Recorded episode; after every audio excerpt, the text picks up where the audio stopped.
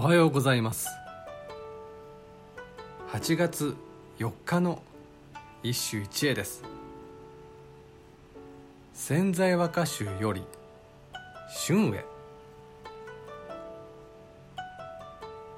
岩は盛る清水を宿にせき止めて、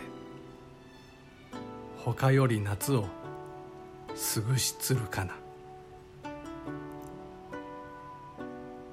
岩は盛る清水を宿にせき止めて、他より夏をすぐしつるかな。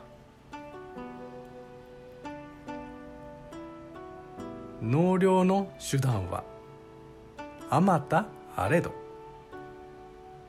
海水浴にプール、やはり定番は水遊びで間違いない。それは昔も同じで、和歌でも晩夏の頃には水にちなんだものが詠まれる。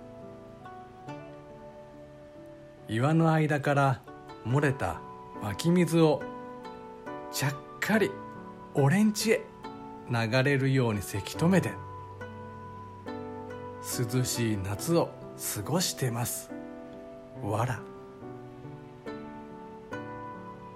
まさに画伝飲水であるが、嫌味がないのは詠み人が春へであるからだろう。春へといえば父はかの大歌人源利頼。恵まれた歌の家系に生まれながら早々と出家。